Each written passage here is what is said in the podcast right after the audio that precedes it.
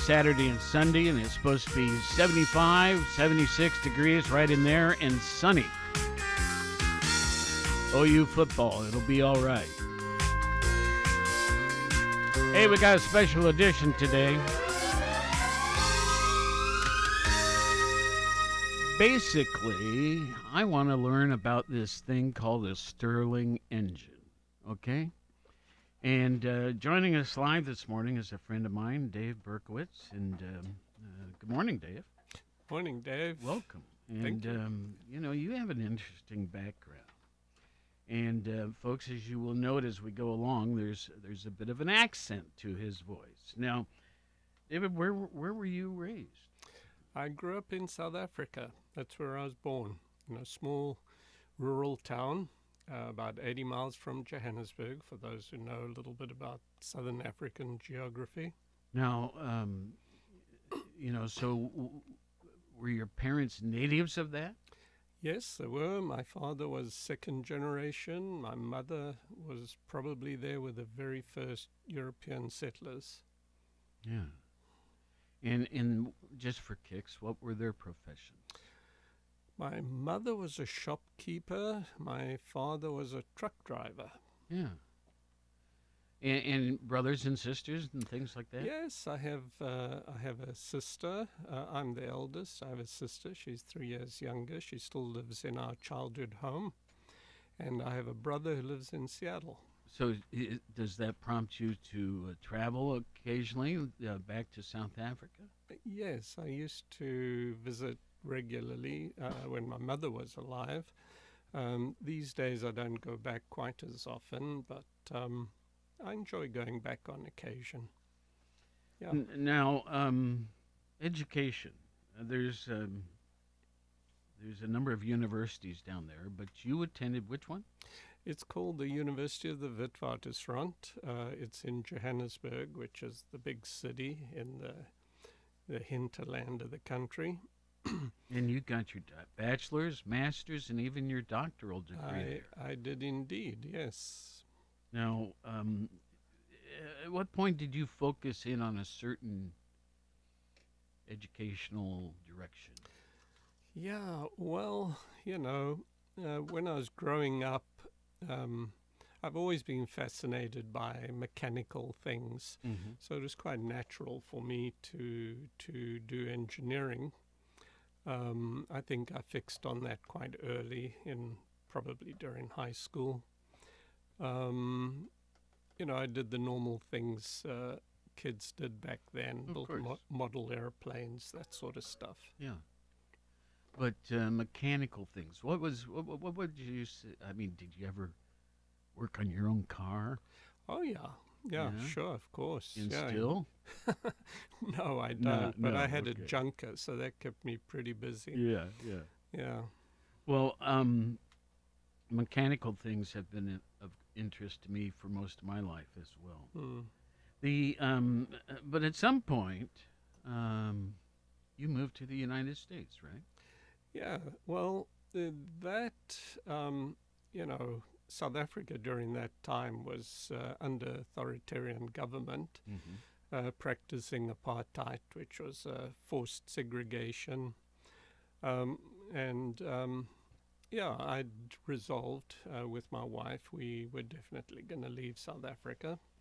Is she from South Africa as well? yes, Okay. she's from Cape Town, which I see. is, you could say, the southern tip of the continent of of. Africa. Yeah. So uh, about a thousand miles. We grew up about a thousand miles apart. Where I grew up uh, was, you know, thousand miles northeast of where she grew up. Now, did you? Um, how do I want to put this? Did you have Athens in mind, or was it?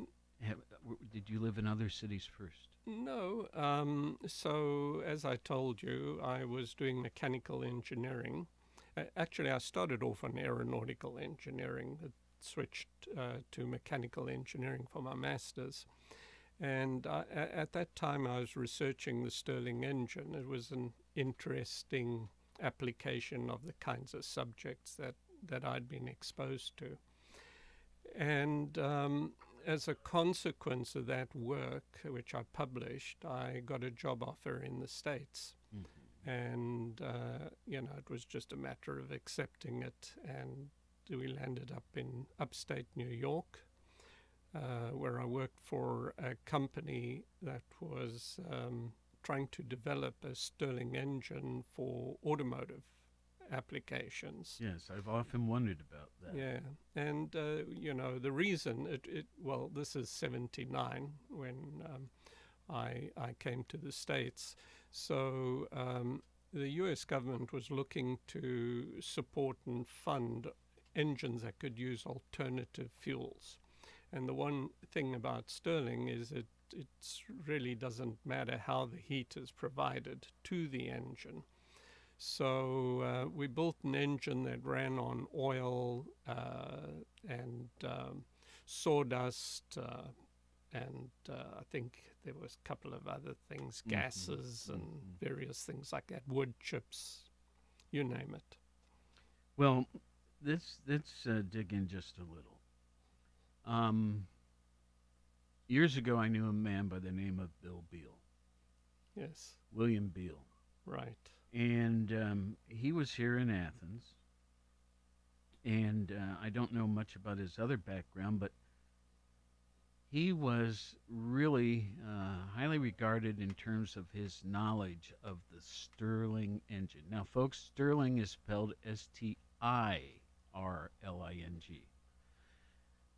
Uh, How far back does the Stirling engine go in years? So uh, that's an interesting question. It's um, it's about 200 years old, little Really? little more than that. Yeah.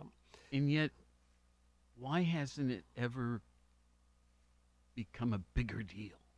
Well, okay. Uh, so the invention uh, happens during the Industrial Revolution in Scotland, like so many of the other major inventions of the Industrial Revolution.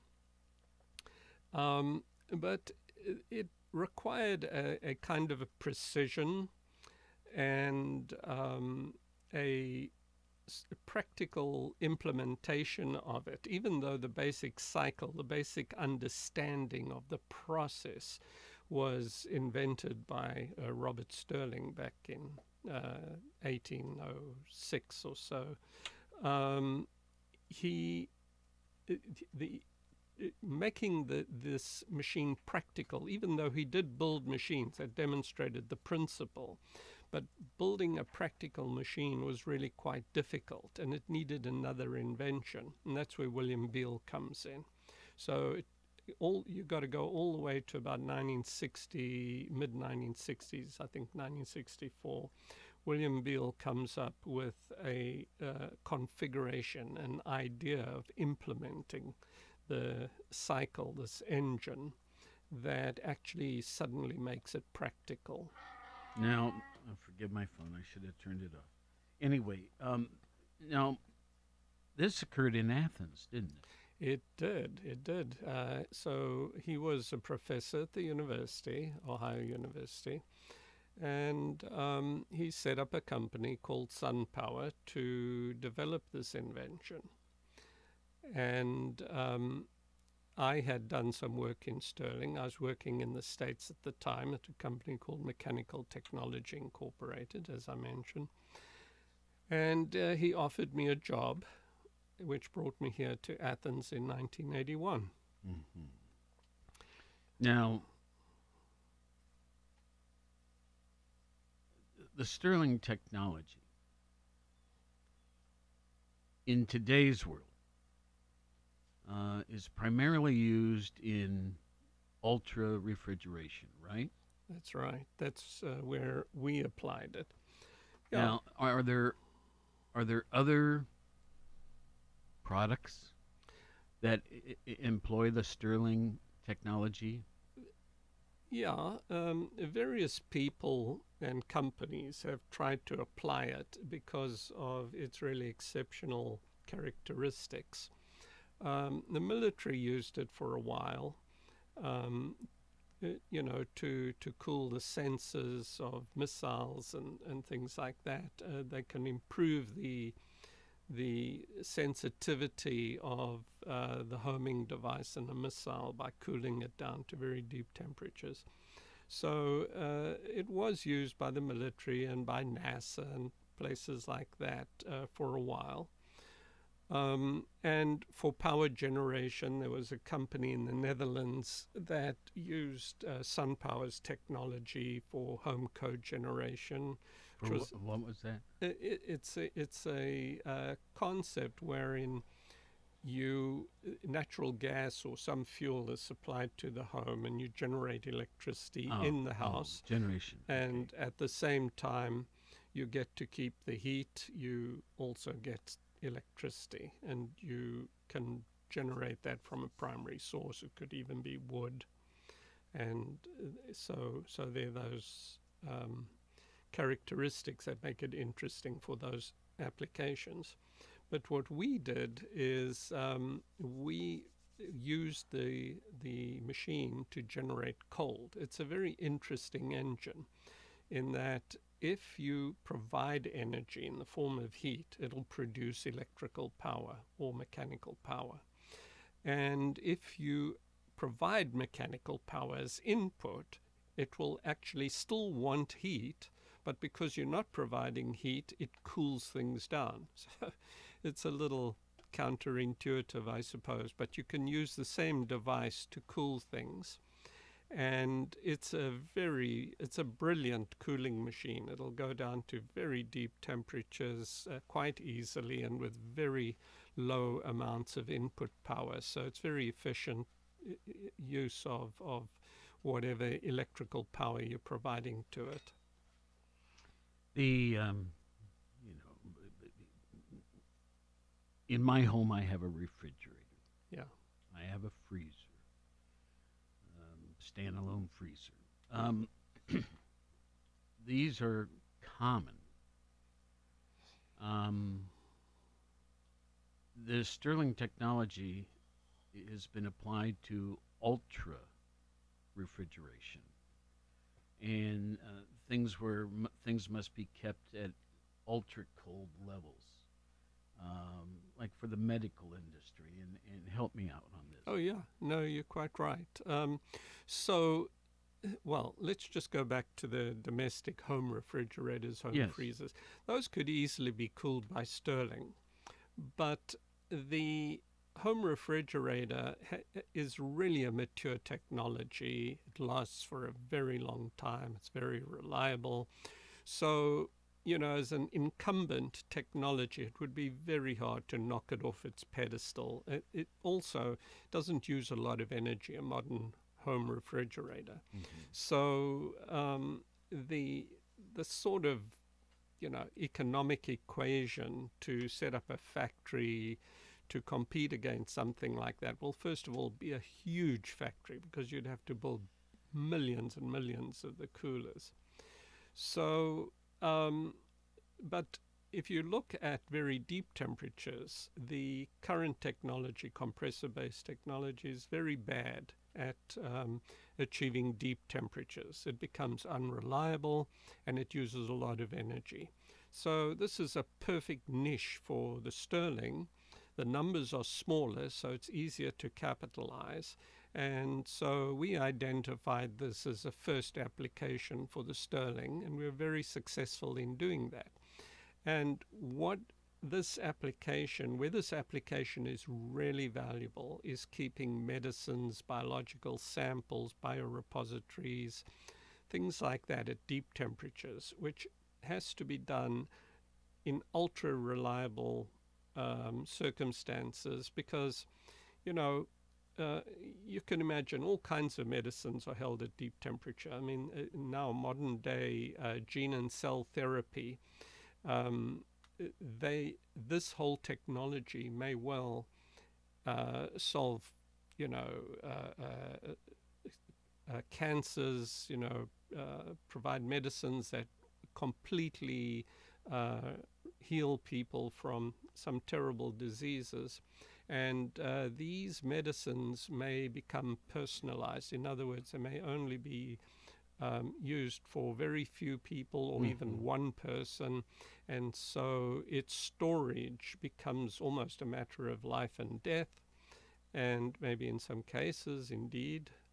And um, so, uh, you know, it just brings you to the point where the refrigerator has to be an extremely reliable piece of equipment, but it also has to operate at very deep temperatures.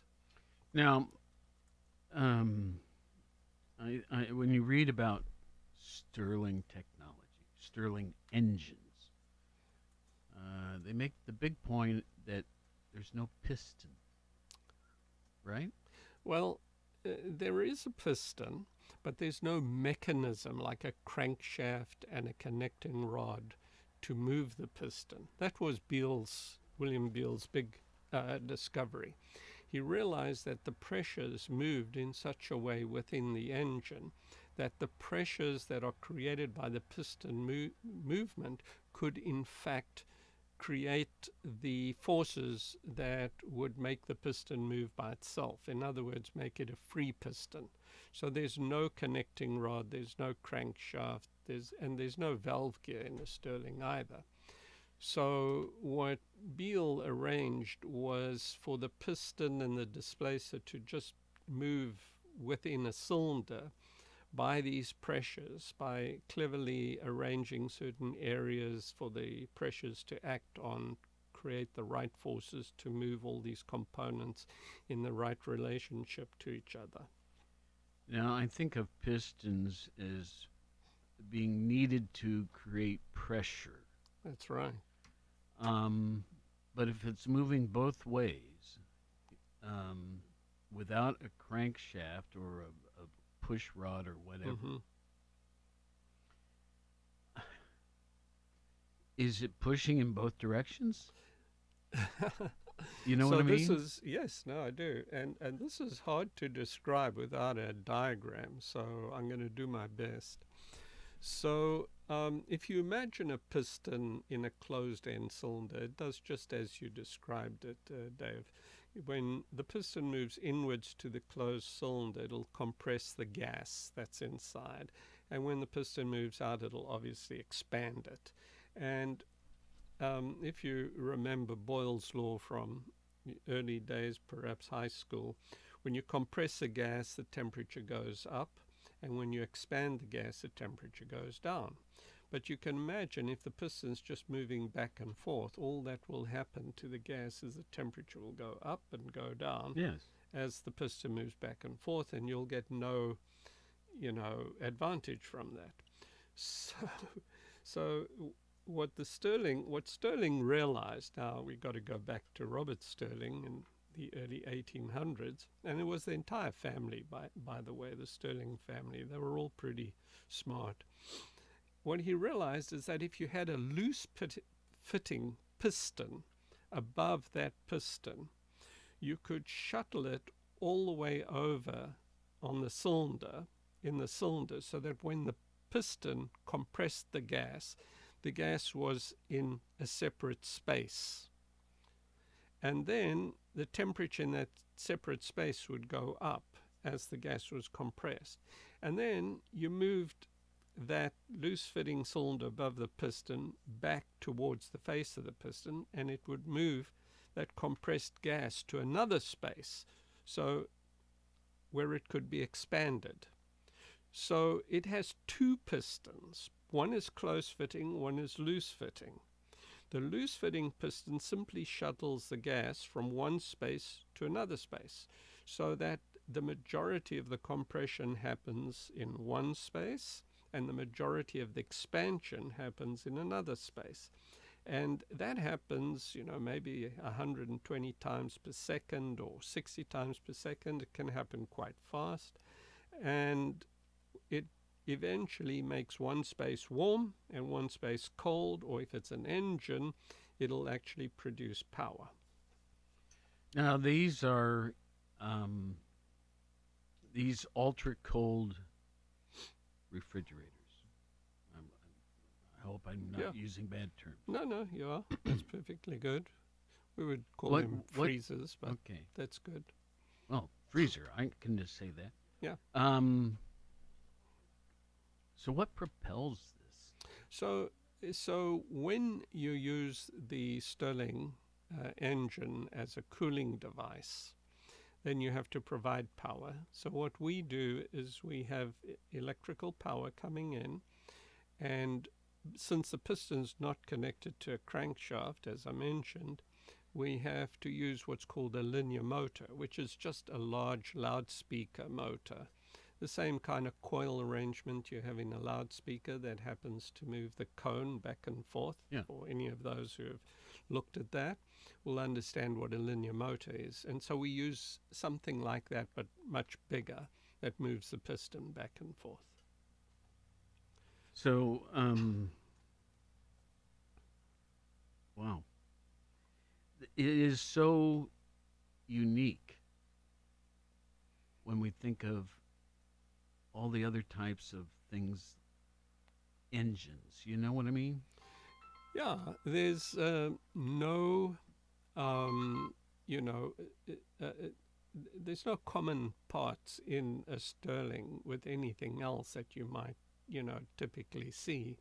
It's it's its own device. I mean, you know, the motor that drives it or the alternator that extracts power is something very specific for a Stirling. It's not used anywhere else. Now, has Athens become, um, how do I want to say, in for people who are focused on the Stirling technology? Um, is Athens a real common word? Yes, um, the SunPower really. William Beale's invention and SunPower, the company, really provided a practical solution for the device. But at that time, when I worked at SunPower, it was an R and D company, and my interest was to make a commercial device. And that's when I spun Global Cooling out of SunPower in uh, 1995. And uh, yeah, uh, Athens, Ohio is known all over the world in, in the field of Stirling technology. I mean, everybody who dabbles with Stirlings will know William Beale's name. Sure. Now, out on Poston Road, out in kind of the plains, like, Yeah, is uh, the facility, right? that's right. And um, the building is large. hmm Um, in, this is probably a really stupid question, but I'm going to ask it anyway. Yeah. Um, what percentage of the building is used for research, and what percentage is used? Sorry about that. And what percentage is used for manufacturing and then storage? Well, the almost the entire building is devoted to manufacturing. I mean, if you include this, the staff, uh, you know, the management staff that support the manufacturing, the research is really a separate little uh, area cordoned off in the building, but it's a much smaller area. You don't really need much area for research. Um, but, you know, obviously in this day and age, you can't have a successful company unless you're always on the forefront of the technology. Right. Um, people will, I mean, other companies will steal it. Uh, and maybe that's too harsh a word, but that's just what happens in technology. I mean, you know, as soon as the motor car was commercialized, many companies started making them, and the same will happen with Stirling. So it's uh, very critical to always be one step ahead of your competition. And, you know, in this day and age, your competition is international. And is there competition? Oh, yeah. So, like, i Mhm. was Stirling Technology. Is that today's? Is that? Um, and it's like when we talk about um, oh, global cooling, Yeah. or Stirling Technology, or what's the most current word for your company? Uh, Stirling Ultra Cold Okay. is, I suppose, the best. So, are there others out there, and and how does Stirling stack up? Yeah, well, we don't compete with the um, the companies that build the small military coolers. Uh, our market is completely different. Um, You're you're principally medical, right? we're medical and biostorage and cell and gene therapy markets, those kinds of markets. So uh, we're number one supplier in that market of Stirling. Congratulations. Thank That's you. Great. and Yes. and um, you know, but h- how does um, what's the next step? Well, we we know that other very large companies are working on it because we have such an advantage over them with the Mhm. Stirling technology, Mhm. and uh, we've already seen uh, other companies display Stirling uh, equipment, deep temperature freezers, um, but nothing has really come onto the market in any strong way. But you know, just monitoring the patent traffic, which is a good uh, place to, to start to understand your competition. There are a lot of companies working on trying to get around our patents, trying to patent, you know, novel configurations. They're clearly working on Stirling. Now, um, I guess I should mention a couple years ago, or maybe a year ago, you retired, right? Uh, it was actually this year, Okay. March, right? Yeah. And um, um, so, you know, I think of, I, I, you know, there are a few names that come to mind when I think of Stirling technology, and of course, I go way back to William Beale. Yeah. Um, who's um, who's Mr. Stirling today in this nation? Well, it's a subject that is studied at various universities these Yeah, days. yeah. Um, so I, I don't think that any engineering student would be unfamiliar with the term. It's often co- uh, covered in a subject called thermodynamics. So, so there's that. But uh, at Stirling Ultra Cold, at the company that I founded, um, the uh, there would be a, a you know few engineers who would be well versed in the the field. Mm-hmm. Um, one thing about technology, a technology company, is you have to provide tools, the technical tools, the calculations, what's called the know-how, and the intellectual property includes know-how as well as patents. Most people just think of patents as intellectual property, but it also includes the know-how, and all that has to be documented in ways that ordinary people can look at it. Ordinary people skilled in the arts can look at it and apply it. So that's one of the things that we did over the years. Well, your product is used worldwide, right? That's right. and it is an ex- exceptionally unique product. Now, um, but it is really focused on ultra refrigeration. Right. You know, there's got to be people dreaming out there. How can it be applied to something else, right? Yeah. What are some of those things? Well, you know, there's uh, there's no reason to imagine that it won't replace every form of refrigeration. Uh, you know, it might also replace some forms of uh, power generation. I Yeah. can see that as well.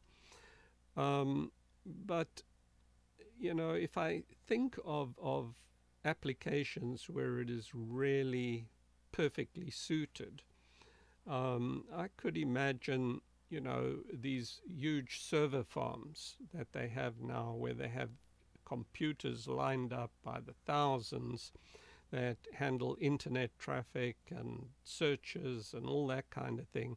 They produce a huge amount of heat that's difficult to remove. And uh, this could be a very good application for Stirling. It would reduce the energy consumption of these server farms, which currently use huge amounts of power.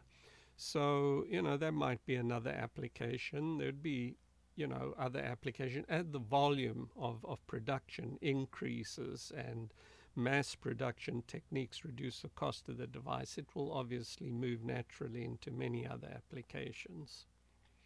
So, you know, I expect, you know, maybe not in my lifetime, but, you know, I'm sure that the applications of this device will expand and grow. Well, you know, there was a time when it was thought about a little bit in terms of uh, providing the energy to make a car, Yeah. a vehicle. hmm You know, that would be such a remarkable change. Yeah. Um, how do how would that work? Y- you mean applying the Stirling to an automotive application? Yes. Well, you know, that machine, um, which was developed um, in the 70s, 1970s, um, a lot of money was put into it by the US government. Um, but it, it wasn't a free piston device. It wasn't uh, the configuration that William Beale had cam- come up with it, it had a crank output because you need that for cars. Um, and um, the other thing about it that I think really was a problem for it, the Stirling doesn't have an instantaneous response to throttle to to fuel. It more more gradual? It's more gradual, Mm. and and that was another problem. But uh, you know, Beale actually um, came up with the idea of using a hybrid, using the Stirling to charge a battery that would drive the car. Of course, in those days, the batteries were lead acid. We didn't have these modern lightweight batteries. But um, he laid out the entire concept of a hybrid Stirling automobile. And uh, there, there are publications that talk about that. Hmm. So, you know, that might have been a, a sensible application. Well, I it just um, you know this is such a different form of power generation that um, it, it just uh, it, you know it just seems like wow wouldn't it be cool? Well, here's a, a, another application. Um, which uh, SunPower has been working on for many years, and that is to use a radioisotope, in other words, nuclear power, to to run the Stirling, and and this would be used for space flights, long duration space flights.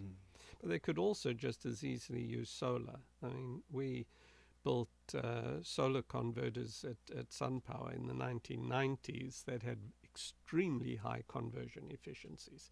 So it really is, you know, a jack of all trades, but you have to find the one that it's a master of, right?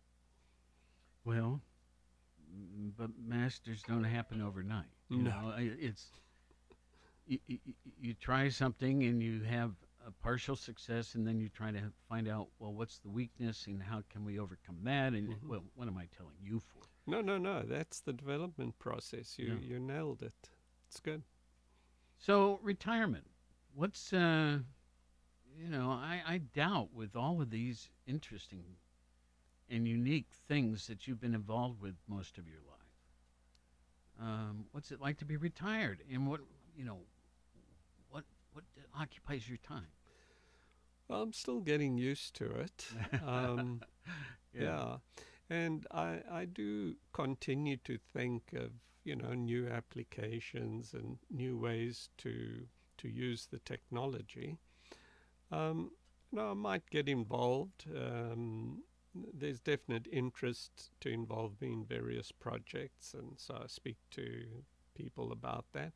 I, I think I need to take off a little bit of time Yeah. to spend with my family and grandkids, that Sure. sort of thing. Um, so, you know, but Were you would you would your wife describe you as a workaholic? I, I, I don't know. You don't. but okay. but you know, uh, obviously, when I was engaged, there was a lot of travel and a lot of, Yes. um, and I was preoccupied all the time. So you know, I don't know if I was always that much fun to be around.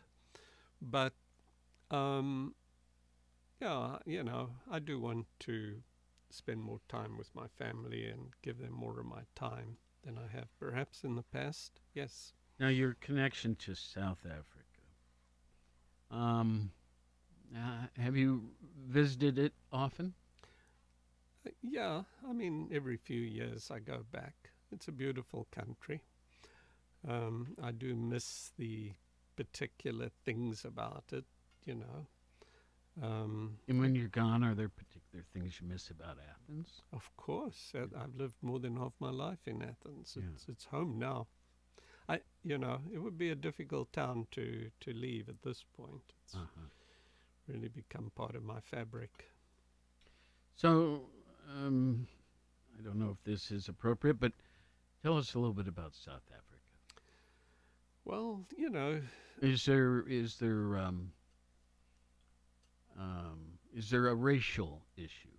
Well, you know, far less. I mean, apartheid is gone. They have a constitutional form of government. People's rights are protected.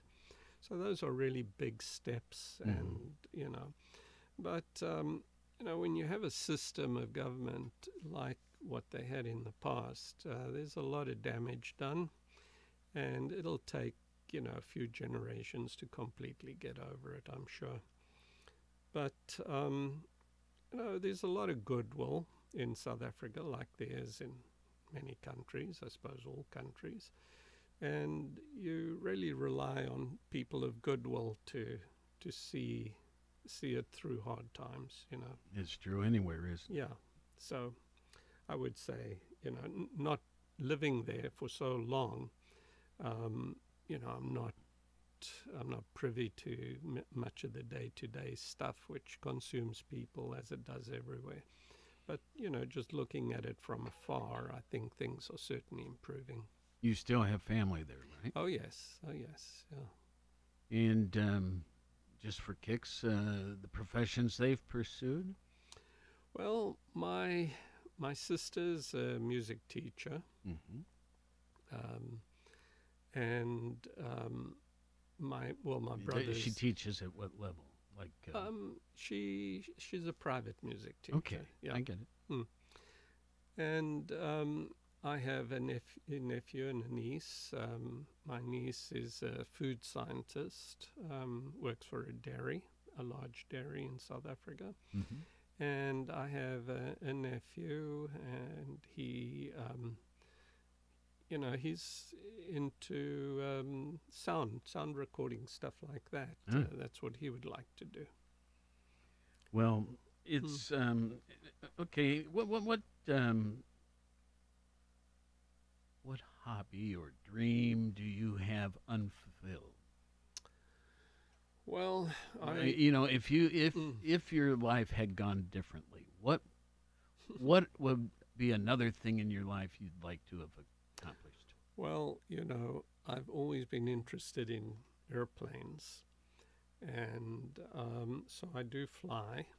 I have a private pilot's license, which Fi- I, fixed wing, I assume. yes, Mhm. yes, which I only received, yeah, around I don't know how old I was, maybe sixty-five or something like that, so late in life. You have um, a plane. Uh, no, I belong to a club, Okay. and you know, I'd just like to get better at that and enjoy, you know, puttering around in the sky in a small airplane. Yeah, Yeah, it is fun, it is. Yeah. and um, I have a uh, a dream that'll never be fulfilled. But uh, I had a helicopter's license, military, Oh, interesting. and um, the Huey um, UH ones. yeah, I'm sure. sorry, the the, it. the bells. Mm-hmm. And um, I recently found one for sale Oh, interesting. for hundred and seventy-seven thousand dollars, Uh, but it's in great shape. Anyway, um, but I don't have a license presently, so I've talked a little bit to the mm, OU airport folks, and they they've found a way of maybe helping me get that reinstated. But I, I, I sure hope. but it's all a, it's all a Yeah. dream, you know. It's not it's not gonna. It makes no sense to do it. Except that it would be fun. Yes. Hmm. Oh well. So, what what do you think is um, the most likely next use of Stirling technology? Well, you know, it's difficult to say, um, but I think cooling will continue to be a, a very good application for the technology. Um, it might be the server thing, uh, but I'm not sure, quite honestly. Um, you know, I think uh, the, the market is, is surprisingly large for um, medical cooling. You know, it extends even to cryosurgery and many other things like that. So um, these biorepositories are very large too. I mean, they may have hundreds of, of deep temperature freezers in them. So, you know, that will be a market that will continue to grow. And that will probably consume all of uh, Stirling Ultra Cold's effort for a while. So, um, do you have any oddball hobby or anything besides the flying? Like, do you like to uh, collect this or that, or play cards, or you know what I mean?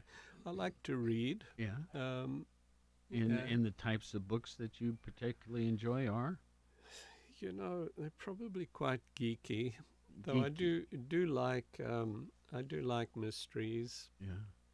um, occasionally. But I'm reading a book right now about the early days of the steam locomotive. Um, you know, George and Robert Stephenson, for those Mhm, of you who know about it, and I'm enjoying that. Um, you know, so those kinds of things. I just had a terrible thought, and that is, folks, I have not mentioned, except for early in the show, who our guest is. It's that of David Berchowitz. And David moved here in uh, Athens. Um, oh, what year was it? 79? We came to the United States in 79 and arrived in Athens in 81, so shortly after. Yeah. Yep. Yeah. The first few years were where? In Schenectady. Yeah. huh, Yeah, New York. right. Well, he's uh, an Athenian through and through now. I am. um, Indeed. um, this whole thing of the Stirling engine. Um, and Athens has long been known for its knowledge of that through um, several different people, most namely, we mentioned early in the show, William Beale. What, uh, what have I failed to bring up? We, we have about three minutes. Um, I think you did a very good job there, Dave. I, I think I'm. All Well- the pertinent stuff has certainly been spoken about. So, folks, again, in the plains on Poston Road, there's this plant. Um, today it's being called global cooling or Uh, Stirling Technology. What is W- We call it Stirling Ultra Cold these days. um, Stirling Ultra Cold? yeah, to me, it's always global cooling. Okay. And uh, it continues to manufacture a very unique product uh, used particularly in the medical industry with, with when we say ultra cold, what temperatures are we talking about? We we operate at temperatures below minus 80 degrees Celsius. Wow. Yeah. Celsius, no less. Yeah, I think it's about minus 120 Fahrenheit, something like that. Well, Around with there. that, I'll tell you, it's 40 degrees Fahrenheit outside our studio right now. We've gained a whopping one degree since we started the show almost an hour ago. But we're headed up to 46. So six more degrees to climb yet today. today. So, um, David, thanks for coming in. Oh, you're welcome, Dave. Scott, what's uh, what's up in uh, your world? Uh, let's see. We have the. Pull that mic over in. your direction. I don't know if this other mic's Oh, working. you got to turn up there. Okay. There you go. It is working. Yeah.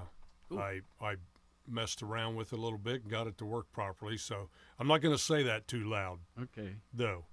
That it's uh, functional at the moment. Uh, Yeah. We have the mayor coming in Thursday this week, Steve Patterson, and uh, let's see. Getting a parade organization going on for the annual Veterans Day parade. Uh huh. coming up on Friday, November 11th, And you can pick up packets at the Athens American Legion and all veterans organizations. And uh, we're trying to get as many units as possible for the Veterans Day Parade this year. So uh, please uh, visit the Athens American Legion or VFW, DAV, and- whatever it may be. Forgive my poor memory. Veterans Day is when? I'm sorry, Veterans Day is when? Friday, November 11th. It's always on the 11th day of the 11th month Okay. every year of November. So, All with right. that, uh, just want to encourage people to come out and support the Veterans Day Parade, make it a big one, honor our veterans, and uh, thank them for their service to our country. And Ohio's playing who on fr- on Saturday? Northern Illinois at 2 p.m. Any any uh, hunch? Yeah, Bobcats by at least three touchdowns. Cool. I'm ready. I'll be there, folks. Don't miss it. And um, let's see here, about 15 seconds. So let's just tell you once again 46 are high today. We're at 40 right now. 50 are high tomorrow, 56 Saturday. The weekend, 70, mid 70s. So, uh, and sunny. So it'd be a great day to go to the game.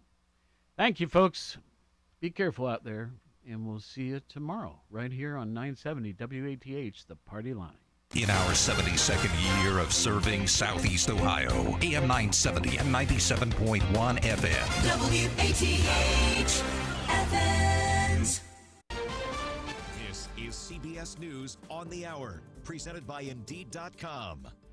I'm Stacy Lynn in Washington. More Russian airstrikes hit residential areas in Kiev today. An energy facility was also hit, and there's widespread power outages in multiple cities. CBS's Holly Williams reports as follows other deadly attacks using Iranian drones. Kiev's mayor, Vitaly Klitschko, called Russia a terrorist state.